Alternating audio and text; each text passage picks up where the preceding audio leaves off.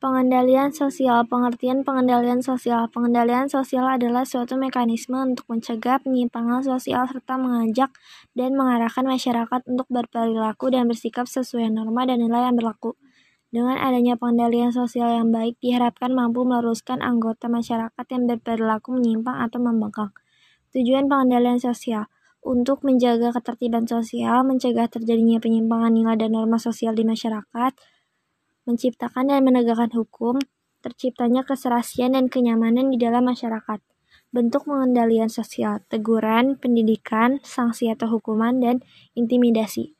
Fungsi pengendalian sosial sebagai upaya pengawasan untuk menciptakan kepatuhan terhadap nilai dan norma yang telah disepakati bersama dalam masyarakat.